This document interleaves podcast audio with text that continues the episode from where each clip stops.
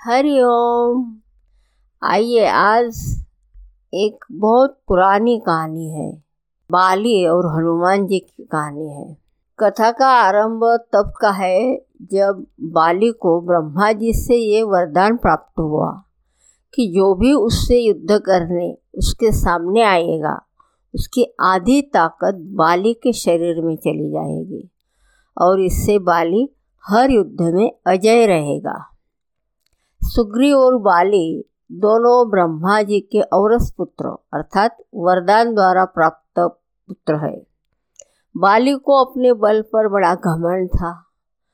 उसका घमंड तब और भी बढ़ने लगा जब उसने करीब तीनों लोगों पर विजय पाए हुए रावण से युद्ध किया और रावण को अपनी पूंछ से बांधकर छः महीने तक पूरी दुनिया घुमा।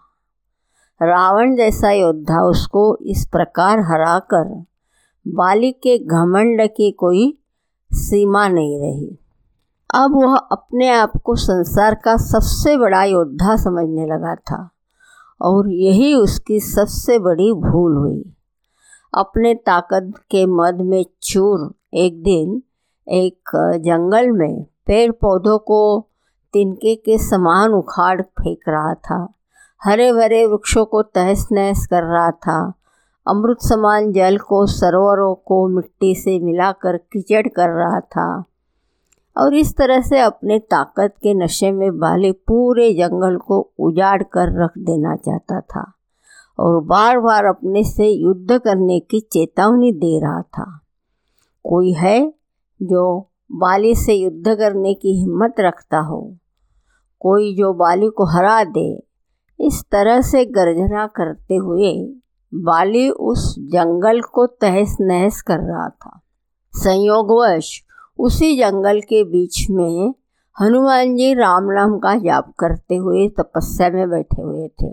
बाली की इस हरकत से हनुमान जी को राम नाम का जप करने में विघ्न लगा और हनुमान जी बाली के सामने जाकर बोले, हे वीरों के वीर, हे ब्रह्मांश, हे राजकुमार बाली, क्यों इस शांत जंगल को अपने बल की बलि दे रहे हो?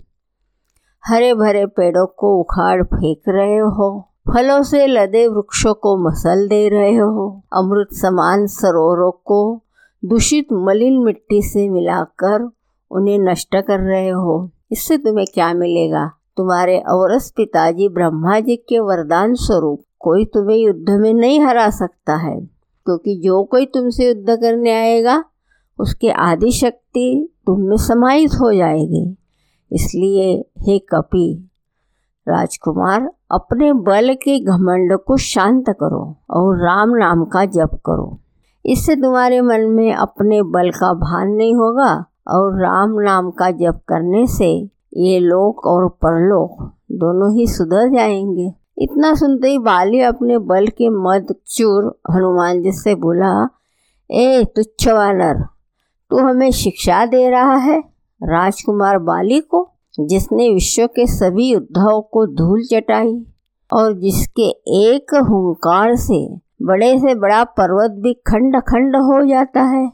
जा, तुच्छ वानर, जा तू और तू ही भक्ति कर अपने राम की और जिस राम के बात तुम कर रहे हो? वो कौन है? और केवल तुम ही उन्हें जानते हो। राम के बारे में मैंने तो कभी आज तक किसी के मुँह से सुना भी नहीं है। और तुम मुझे राम नाम जपने की शिक्षा दे रहे हो? हनुमान जी ने कहा, प्रभु श्री राम तीनों लोकों के स्वामी हैं। उनकी महिमा अपरंपार है। ये वो सागर है जिसकी एक बूंद भी जिसे मिले वह भवसागर को पार कर जाए। बाली बोला इतना ही मान है राम तो बुला जरा मैं भी देखो कितना बल है उसकी भुजाओं में। बाली को भगवान राम के विरुद्ध ऐसे कटु वचन हनुमान जी को क्रोध दिलाने के लिए पर्याप्त थे। हनुमान जी बोले, एक बल के मद में चूर बाली, तू क्या प्रभु राम को युद्ध में हराएगा? पहले उनके तुच्छ सेवक से युद्ध में हरा कर दिखा। बाली बोला, तब ठीक है कल के कल नगर के बीचों बीच तेरा और मेरा युद्ध होगा। हनुमान जी ने बाली की बात मान ली।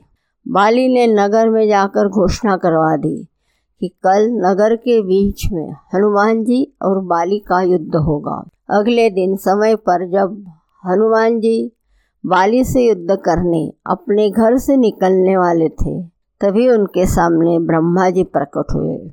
हनुमान जी ने ब्रह्मा जी को प्रणाम किया और बोले, हे जगत पिता, आज मुझे जैसे एक वानर के घर आपका पधारने का कारण अवश्य कुछ विशेष होगा। ब्रह्मा जी बोले, हे अंजनी सुत हे शिवांश, हे पवन पुत्र, हे राम भक्त हनुमान, मेरे पुत्र बाली को उसकी उद्दंडता के लिए क्षमा कर दीजिए और युद्ध के लिए नहीं जाओ।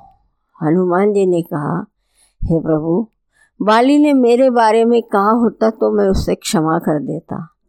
लेकिन उसने मेरे आराध्य श्री राम प्रभु के बारे में कहा है, जिसे मैं सहन नहीं कर सकता और मुझे युद्ध के लिए चुनौती दी है, जिसे मुझे स्वीकार करना ही होगा।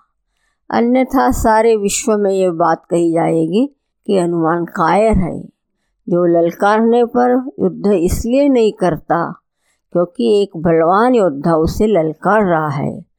तब कुछ सोचकर ब्रह्मा जी ने कहा, ठीक है, हनुमान जी, पर आप अपने साथ, अपनी समस्त शक्तियों को साथ न लेकर जाए।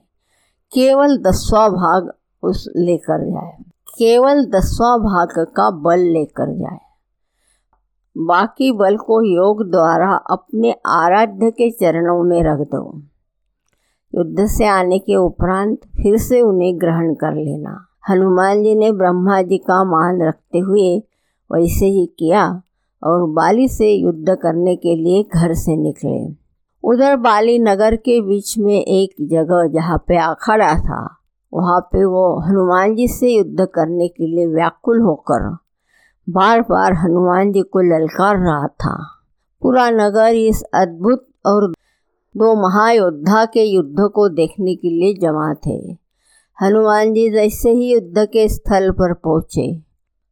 बाली ने हनुमान जी को अखाड़े में आने के लिए ललकारा। ललकार सुनकर जैसे ही हनुमान जी एक पाव अखाड़े में रख रहे थे, तब उनकी आधी शक्ति बाली में चली गई। बाली में जैसे ही हनुमान जी की आधी शक्ति समाई, बाली के शरीर में बदलाव आने लगे। उसके शरीर में ताकत का सैलाब आ गया। बाली का शरीर बल के प्रभाव से फूलने लगा। उसके शरीर फट कर खून निकलने लगा। बाली को कुछ समझ नहीं आ रही थी। तभी ब्रह्मा जी बाली के पास प्रकट हुए और बाली को कहा, हे पुत्र, जितना जल्दी हो सके, वहाँ से दूर, अति दूर चले जाओ। बाली को इस समय कुछ समझ नहीं आ रहा था। वो सिर्फ़ ब्रह्मा जी की बातें सुनता है और सरपट भागने लगता है।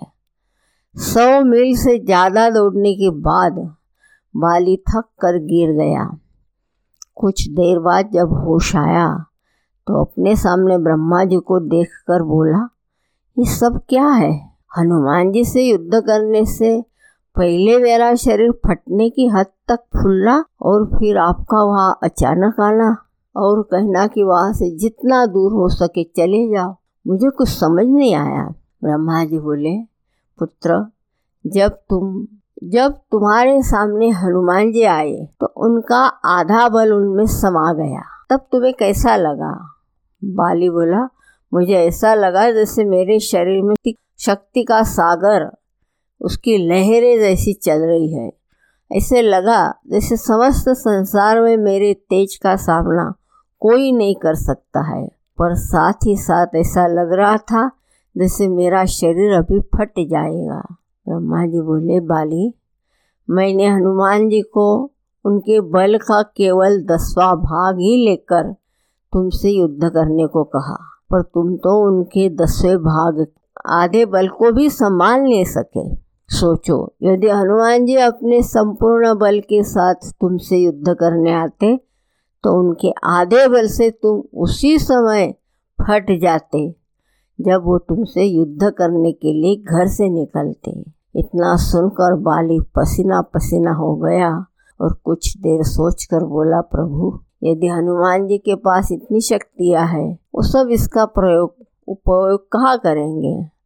ब्रह्मा जी बोले, हनुमान जी कभी भी अब पूरे बल का प्रयोग नहीं कर पाएँगे, क्योंकि ये पूरी सृष्टि भी उनके बल के दसवें भाग को भी सह नहीं सकती। ये सुनकर बाली को अपने बल के प्रति अभिमान नष्ट हुआ और उन्होंने वही हनुमान जी को दंडवत प्रणाम किया और बोला, जो हनुमान जी, जिनके पास अथाह बल होते हुए भी शांत और राम भजन गाते रहते हैं।